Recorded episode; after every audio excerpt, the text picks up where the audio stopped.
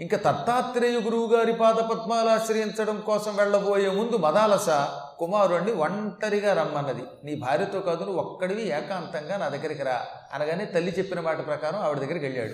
ఆవిడ తన పూజా మందిరంలో కూర్చుని కాసేపు గురువుగారిని ధ్యానం చేసి ఆ తర్వాత కొడుక్కేసి తిరిగి కుమార ఇక నేను నీకు దర్శనం ఇవ్వను నేను మీ నాన్నగారు గురువుగారిని ఆశ్రయిస్తున్నాం.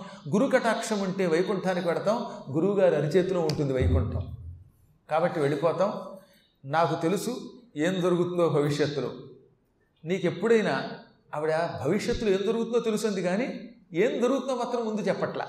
నీకెప్పుడైనా భవిష్యత్తులో ఆత్మహత్య చేసుకోవాలనుకున్నంత బాధ కలిగిన తీవ్రమైన మనోవేదన కలిగిన అప్పుడేం చేస్తావు? ఏం చేయాలో నీకు తోచదు. నేను ఉండను చెప్పడానికి. అందువల్ల నేను నీకు ఒక ఉంగరం ఇస్తున్నాను. ఈ ఉంగరం నీ మధ్య వెలుగు పెట్టుకో. ఇది ఎందుకంటే పెద్ద ఉంగరం. ఇంత పెద్ద ఉంగరం యొక్క రహస్యం ఏమిటో చెబుతా విను. ఈ ఉంగరం వేలులోంచి తీయి. ఆ వెనకాతలు ఉన్నటువంటి ఒక చిన్న మరం ఉంటుంది ఓ శీల ఆ శీల ఇప్పుడు మన చెవులు కొండలాలు పెట్టుకున్నప్పుడు ఉన్న శీల లాంటి శీల ఉంటుంది. అది ఇప్పు. ఇప్పితే ఆ ఉంగరం లోపల నుంచి సన్నగా పలచగా ఉన్న ఒక రేకు బయటకు వస్తుంది.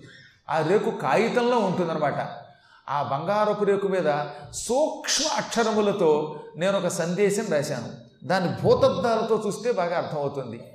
ఆ సూక్ష్మ సందేశం చదువుకో. ఆ ఉంగరం లోపల నేను నిక్షిప్తం చేసినటువంటి బంగారు రేకు బయటికి తీయి ఆ రేకులో ఉన్న సన్నని అక్షరాలు చదువుకో అప్పుడు నీకు కర్తవ్యం తెలుస్తుంది. ఆ కర్తవ్యం తెలియకపోతే నువ్వు తప్పక ఆత్మహత్య చేసుకుని చచ్చిపోదాం అనుకుంటావు. అంత కష్టం నీకు వస్తుంది సుమా అని చెప్పి చెప్పకుండా చెప్పి ఇంతే చెప్పింది ఆవిడ.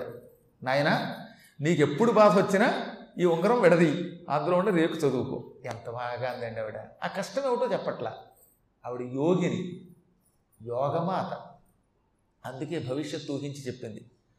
విషాదము బంధు వియోగ విత్త నాశన రిపుపీడలంకడు అసహ్యతరం బగునేని అప్పుడీ కనకమయాంగుళీయకము గ్రక్కున ఏర్పడబాపి ఇందులో అన్నది ఆవిడ ఎప్పుడో నువ్వు సహించలేనంత బాధ పొందుతావు.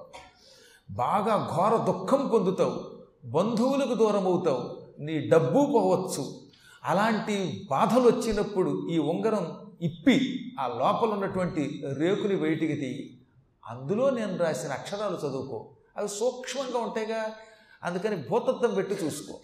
అప్పుడు అక్షరములు బాగా అర్థమవుతాయి. ఎందుకంటే సన్నగా రాసిందండి ఆవిడ. మామూలు అక్షరాలు చదవాలంటేనే ఈ అడదోడు కళదోడు కావాల్సి వస్తుంటే ఆ సూక్ష్మ అక్షరాలు చదవద్దు మరి. పైగా ఇప్పుడిప్పుడే కాదు ఆయన చదివేది. ఆయన కూడా కాస్త వార్ధక్యంలోకి వెళ్ళాక చదువుతాడు. రిటైర్ అయిపోయే ముందు చదువుతాడు. ఈ రిటైర్ అయిన తర్వాత సహజంగా కళ్ళజోడు రావాలి. అందువల్ల బాబు అప్పుడు అర్థం పెట్టుకు చూసి అక్షరములు చదివి అందులో నీకు ఏమి బోధించబడిందో దాన్ని అమలు చేసుకో. ఆ అక్షరములలో చెప్పబడిన ప్రకారముగా నడుచుకో. అలా చేస్తే దుఃఖంలోంచి బయటపడతావు. తర్వాత నీ ఇష్టం. ఆ ఉంగరం చేతికి పెట్టి నిన్ను సద్గురువు రక్షించుగాక ఉచిత రీతిలో నిన్ను నడుపుగాక అని నిర్వికారంగా కొడుకును విడిచిపెట్టి వెళ్ళిపోతున్నాం శరీరం విడిచిపెట్టి వెళ్ళిపోతాం అని అనుకోలేదు ఆవిడ. హాయిగా దర్జాగా వెళ్ళిపోయింది భర్తతో పాటు వెళ్ళిపోయింది. ఇందాక చెప్పినట్టుగా గురువుగారిని సాక్షాత్తు విష్ణుస్వరూపుడైన దత్తాత్రేయుణ్ణి ఆశ్రయించి ఆయన పాదాలు గట్టిగా పట్టుకోవటం వల్ల సేవించటం వల్ల ఆయన చెప్పిన మంత్రాన్ని అనుష్ఠానం చేయటం వల్ల వైకుంఠానికి వాళ్ళు వెళ్ళిపోయారు. ఇంకలర్కుడు మహాపరాక్రమవంతుడు. ఆపై గొప్ప మాత కూడా దొరకడం వల్ల ఆ మాత శిక్షణలో పెరిగినవాడు అవడం వల్ల శత్రువుని జయించాడు సైన్యం పెంచుకున్నాడు బలం పెంచుకున్నాడు ధనం పెంచుకున్నాడు తనంటే ప్రాణం పెట్టే జనం పెంచుకున్నాడు. ఇటు ధనం ఇటు జనం అటు యౌవనం ఇవన్నీ తన దగ్గర ఉండడం వల్ల ప్రజలని ఎంతో ప్రేమగా పరిపాలించాడు. ఏళ్ళు గడిచిపోతున్నాయి అయినా ఆయనకి డబ్బు మీద వ్యామోహం పోవడంలా. ఆయన పిల్లలు పెద్దవాళ్ళు అయిపోతున్నారు పిల్లలకి పట్టాభిషేకం చేసి అడవికి వెడదాం అనిపించదు. ఎప్పుడు చూసినా భోగాలు. శత్రువులు జయించడం కప్పాల్లాక్కోవడం క్రీడలాడుకోవడం భార్యతో క్రీడించటం సంగీతం సాహిత్యం ఇవే తప్ప ఒక్కనాడు కూడా వాళ్ళ నాన్నగారో వాళ్ళ అమ్మో వాళ్ళ తాతగారో వీళ్ళకి మళ్ళీ ఎక్కడ పురాణాలు వెళ్ళలేదు పద్మాకర్ గారు నలభై రోజులు పురాణం చెబుతుంటే ఊళ్ళో కూర్చుని అరండలపేటలో కూర్చుని వ్యాపారం చేసుకున్నట్ట పొరపాటు వెళ్ళలేదట ఆయన పని ఆయన చేసుకున్నట్ట. ఈ విధంగా సంస్కృతి సుఖోదది తేలుచు ఈ సంసారం అనే బంధంలో ఏర్పడిపోయాడు. సుఖాల్లో అనుభవిస్తున్నాడు. విరక్తి లేక బహుకాలమనర్కుడు ప్రీతి నుండగన్. వైరాగ్యం రాదు మోక్షం పొందాలనిపించదు. మాయిదారిది ఆ రాజ్యం కప్పం డబ్బు క్రీడలు భోగాలు. వీటితోటే ఆనందం పొందుతూ జీవితం గడుపుతాడు కొంతమంది అంటే ఎన్నేళ్ళు వచ్చినా బుద్ధి లేదండి వాడికి. ప్రాణం పోతూనే ఉంటుంది. అయినా సరే వాడికి ఇంకా దేవుడి మీద నమ్మకం రాదు. చచ్చే ముందు కూడా భగవద్ధ్యానం చేద్దామనే ఊహ రాదు వైరాగ్యం రాదు. ఇవన్నీ కర్మయోగాలు పూర్వకర్మలు అన్నమాట. ఇతని పెద్దన్న గారి పేరు సుబాహుడు. అన్నగారులు ముగ్గురు ఉన్నారు ఒక ఆయనకి విక్రాంతుడు ఒకడికి సుబాహుడు ఒకడికి శత్రుమర్దనుడు అని మూడు పేర్లు పెట్టిందిగా. అందులో మధ్యలో ఉన్నవాడి పేరు సుబాహుడు. వాడు ఈ రాజ్యానికి దగ్గరలో ఉన్నటువంటి ఒక కేకారణ్యంలో తపస్సు చేసుకుంటున్నాడు. తక్కిన వాళ్ళిద్దరూ దూరంగా ఉన్నారు. ఆ సుబాహుడు సోదరుడు ఎప్పుడైనా వస్తాడేమో అతనికి కూడా అట్టే పెడదామని ఒక గుడిసె వేసి ఉంచాట ఆయన ఆశ్రమం పక్కన ఒక ఆశ్రమం కట్టించాడు. ఆ ఆశ్రమం ఎవరికి రెంట్కి ఇవ్వాల. కొన్ని కొన్ని రూములు ఉంటాయి. అవి మన కోసం అట్టే పెట్టుకుని ఎవరికి పెడితే వాళ్ళకి ఇస్తామా? గురువులు అప్పుడప్పుడు వచ్చి ఉండే గో మందిరాలు ఉంటాయి అనుకోండి. సద్గురువులు ఏడాదికో పదేళ్ళకో ఆయన ఎప్పుడు వీలుంటే ఇప్పుడు వస్తారు. వచ్చినప్పుడు ఆయన ఉండడానికి ఒక గది ఉంటుంది. ఆ గదిని ఎవరికి పెడితే వాళ్ళకి ఇవ్వకూడదు. ఇది నా తమ్ముడి కోసమే కట్టాను ఈ ఈ గదిలో. ఈ ఆశ్రమంలో నా తమ్ముడు మాత్రమే ఉండాలి అలర్కుడే ఉండాలి అని అలర్కుడి కోసం ఒక ఆశ్రమం సిద్ధం చేయించాడు. అంటే అప్పట్లో తాళాలు అక్కర్లేదు. ఇప్పుడు తాళం అయిపోతే ఎవడు పడితే వాడు దూరతాడు. కానీ ఆ రోజుల్లో గుడిసి కదా అసలు దానికి కనీసం తడికి కూడా లేదు. చక్కని ఒక ఆశ్రమం కట్టించి దాదాపుగా ఆయన ఒక వంద సంవత్సరాలుగా ఈ తమ్ముడి కోసం ఎదురు చూస్తున్నట్టు ఈ తమ్ముడికి ఆయువు ఎక్కువ తల్లి యొక్క అనుగ్రహంతో అందరికంటే ఎక్కువ బతికాడు ఆయన. అందువల్ల ఈ కుమారుడు ఎప్పుడు వస్తాడా ఈ తమ్ముడు ఎప్పుడు వస్తాడా వీడిని ఆశ్రమంలో ప్రవేశపెడదాం వీడికి వైరాగ్యం బోధిద్దాం యోగాభ్యాసం నేర్పుదాం ఇతన్ని తరింపచేద్దాం అని ఎంత ఎదురు చూసినా ఈ సుబాహుడికి తమ్ముడి జాడ లేదు. ఆయన తెల్లబోయాడు. ఒక నెల్లాళ్ళు తపస్సు చేసి ఆ తర్వాత ఒక రోజు మాత్రం విశ్రాంతి తీసుకునేవాడు సుబాహుడు. ఒక మాసం మాసం అంతా తపస్సు అండి ఆ తపస్సు చేస్తున్నప్పుడు ఎవ్వరూ గుర్తుకురారు అతనికి. నెల పూర్తయిన తర్వాత మాత్రం ముప్పై ఒకటో రోజున తమ్ముడి కోసం రోజంతా ఎదురు చూసి మళ్ళీ అతను రాకపోతే మళ్ళీ ఇంకో నెలాళ్ళంతా తపస్సులో గడిపోయేవాడు. ఇలా ప్రతి నెలకు ఒక రోజున తమ్ముడి కోసం కేటాయించేవాడు. ఎన్ని రోజులు కేటాయించాడో లెక్కలేదు. తమ్ముడు మాత్రం రాడు. అప్పుడు ఆయన లోపల అనుకున్నట్ట తమ్ముడా నీకోసం అప్పుడప్పుడు అంటే నెలకొకసారి ఒక రోజు రోజంతా తపస్సు మానేసి ఎదురు చూస్తున్నాను. ఇలా ఎదురు చూడటం వల్ల కర్మగాలి నాకు నీ మీద వ్యామోహంతో పునర్జన్మ వస్తుందేమో. నువ్వు మాత్రం రావడంలా. నీకెందుకు వచ్చింది నీ కర్మ? అనుకున్నాడు లోపల. అలర్కును అవిజేంద్రియత్వమును అవిజిత ఇంద్రియత్వమును కుత్సిత రాజ్యమమత్వమున్ ధనార్జన కలితత్వమున్ విని కరం బెదరోసి అహాయతండు కర్మ నిగళ వద్దుడై కడు ప్రమత్తత నొందు మూఢతన్. ఒకనాడు సుబాహుడు తన మనస్సులో ఇలా అనుకున్నాడు. ఈ తమ్ముడికి అంతకంతకి డబ్బు సంపాదించాలనే కోరిక జబ్బు పట్టినట్టు పట్టింది. ధన వ్యామోహం పెరిగిపోతుంది. అందులో ఏం చెప్పాడు? ధనార్జన కలితత్వము. ఈ కలితత్వం అంటే ఏమిటనమాట ఇంకా డబ్బే లోకం. బాగా నా రాజ్యం డెవలప్ చేయాలి ఇంకా డబ్బు సంపాదించాలి ఇంకా డబ్బు సంపాదించాలి ఇంకా డబ్బు సంపాదించాలి రాజ్యంలో కోశాగారాన్ని నింపాలి ప్రజలకు సుఖాలు ఇవ్వాలి. ఇదే కోరిక అతనికి. ఇంకా రాజ్య వ్యామోహం. దాన్ని బాగా పెంచ పెంచుకుపోతున్నాడు. శత్రువులు జయించటం ఆ రాజ్యం కలిపేసుకోవడం. మంచాలు కంచాలు కుంచాలు ఇలాంటివి బంగారంతో తయారు చేసుకున్నాడు కాబట్టి వస్తువుల వ్యామోహం. ఇక భార్య మొదలైనటువంటి వాళ్ళ మీద ప్రేమ లోలత్వం. సంగీతం సాహిత్యం వంటి వాటి మీద కళల మీద వ్యామోహం. ఇవి తప్ప కర్మల మీద వ్యామోహం తప్ప కర్మలనే సంకెళ్ళ చేత బంధింపబడుతున్నాడు తప్ప అందులోంచి బయటికి రావటం లేదు. అతి భయంకరమైనది ఈ సంసారం. జన్మ దుఃఖం జరా దుఃఖం జాయా దుఃఖం పునఃపునః సంసార సాగరం దుఃఖం తస్మాత్ జాగ్రత్త జాగ్రత్త అని ఒక శ్లోకాన్ని నిన్న చెప్పాక మనం చర్మకారుడిగా పుట్టినటువంటి ఆ పండితుడు చెప్పాడు. అద్భుతమైన శ్లోకం అది. అసలు పుట్టడమే ఒక దుఃఖం. అందుకే పుట్టేటప్పుడు క్యార్ క్యార్ అని ఏడుస్తూ పుడతాడు. అంటే మన జీవితం ఏడుపుతో మొదలైంది. మన బతుకే ఏడుపు బతుకు అనమాట మొదలు ఏడుపు. వీడు ఏడవకపోతే కొట్టి ఏడిపిస్తారు. చూసారా మీరు ఎప్పుడు ఆసుపత్రిలో? రబ్బర్ బంత్ ఉంటుంది. దాంతో కొట్టి ఏడిపిస్తారు. ఏడవకపోతే వీడు బతుకున్నాడో లేదో తెలియదని. కాబట్టి పుట్టడం ఏడుపు. జన్మమే ఒక దుఃఖం. జరా దుఃఖం ముసలితనం అది ఇంకా భయంకరమైన దుఃఖం వార్ధక్యం భయంకరమైనటువంటి వేదన కలిగిస్తూ ఉంటుంది రోగాల వల్ల అయితేనేం అనేకమైన బాధల వల్ల అయితేనేం పూర్వంలో ఇంట్లో మన పెత్తనం ఎవడో పట్టించుకోడు కదా. ముసలాడయ్యాక వీడి మాట ఎవడు వింటాడు రిటైర్ అవ్వనంత వరకు డబ్బులు వస్తాయి కాబట్టి వింటారు రిటైర్ అయ్యాక కూర్చో డాడీ బుర్ర లేకుండా అంటాడు.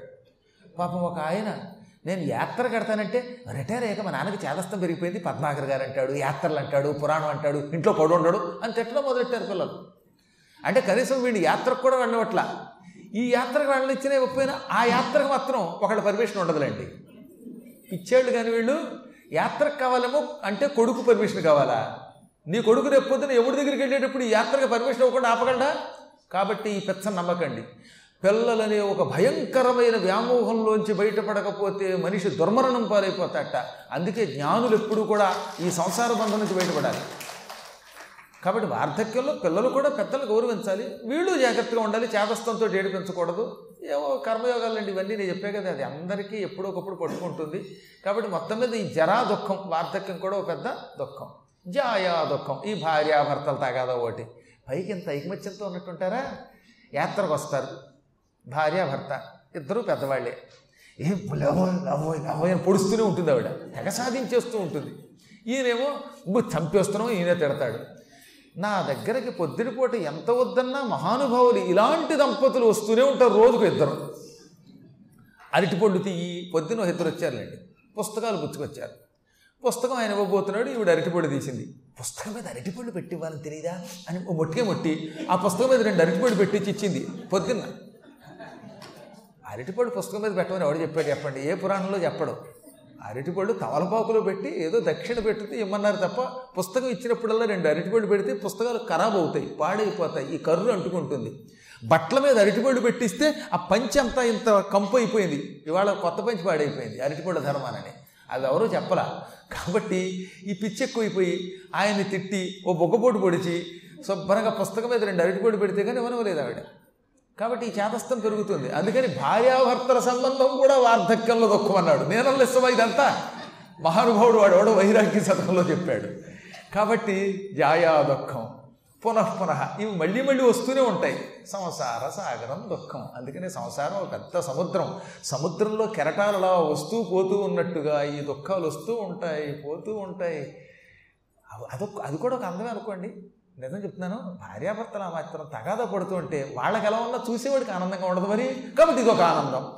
ఈ ఆనందం నుంచి బయటపడి ముక్తిని పొందు తస్మాత్ కాబట్టి జాగ్రత్త మెలకుగా ఉండు అని శాస్త్రం చెబుతున్నది. ఈ కుమారుడు ఈ కర్మబంధంలో ఇరుక్కుపోయాడు ఈ సంసారం అనే బంధంలో ఇరుక్కుపోయాడు ఎప్పటికీ బయటికి రావటం లేదు. ఈ నా తమ్ముడు అని బాగా ఆలోచించి ఆయన ఓ ఉపాయం పన్నాడు. హుటాహుటిన కాశీ మహారాజు దగ్గరికి వెళ్ళాడు. కాశీ మహారాజు ఆనాడి రాజుల్లో చాలా బలవంతుడు. ఆయన కుర్రాడు ముప్పై ఏళ్ళవాడు. ఇక్కడ మనం కనిపెట్టవలసింది ఒకటి ఉంది. ఈ అలర్కుడేమో వందేళ్ళు దాటిపోయినవాడు ముసలాడైపోయాడు. కాశీరాజు గారు అప్పుడే రాజ్యానికి వచ్చినటువంటి కుర్రాడు. పైగా ఈ అలర్కుడు అంతకంతకి భోగాల్లో పడి సైనికుల్ని పెద్ద పట్టించుకోలేదు. ఆయన సైన్యం బాగా పెంచుకున్నాడు. అటువంటి కాశీరాజు గారి దగ్గరికి వెళ్ళి చెయ్యెత్తి దీవించాడు. మహానుభావ రాజరిషివి నువ్వు నీవెవరవో నాకు తెలుసు. మదాలస అని పేరు కలిగిన ఒక ఉత్తమురాలు ఉంది ఆ ఉత్తమురాలు కొడుకు సుబాహుడివని రాజఋషివని ప్రజలు నిన్ను ప్రశంసిస్తూ ఉంటారు. అటువంటి మహాత్ముడివి నా సింహాసనం దగ్గరకు వచ్చావు. మా కాశీరాజ్యానికి వచ్చావు. నన్ను దీవించావు. నా జన్మ ధన్యమైంది. నువ్వు కోరుకుంటే ఏదైనా ఇస్తాను. కోరుకో. అడిగితే నా రాజ్యమైనా ఇస్తానన్నాడు కాశీరాజు. నాకు నీ రాజ్యం ఎందుకయ్యా? నా రాజ్యం నాకున్నది. మా అమ్మ నాన్న కష్టపడి గొప్ప సామ్రాజ్య స్థాపన చేశారు. ఆ సామ్రాజ్యం న్యాయంగా మా ఇంట్లో పెద్ద ఆడిది విక్రాంతుడిది. విక్రాంతుడు దత్తాత్రేయుని ఆశ్రయించి వైరాగ్యంతో నాకు రాజ్యం వద్దన్నాడు. ఆ తర్వాత రెండో వాడిని నాకు రావాలి. నాకు రావలసిన నా సామ్రాజ్యాన్ని మా తమ్ముడు అలర్కుడు లాక్కున్నాడు.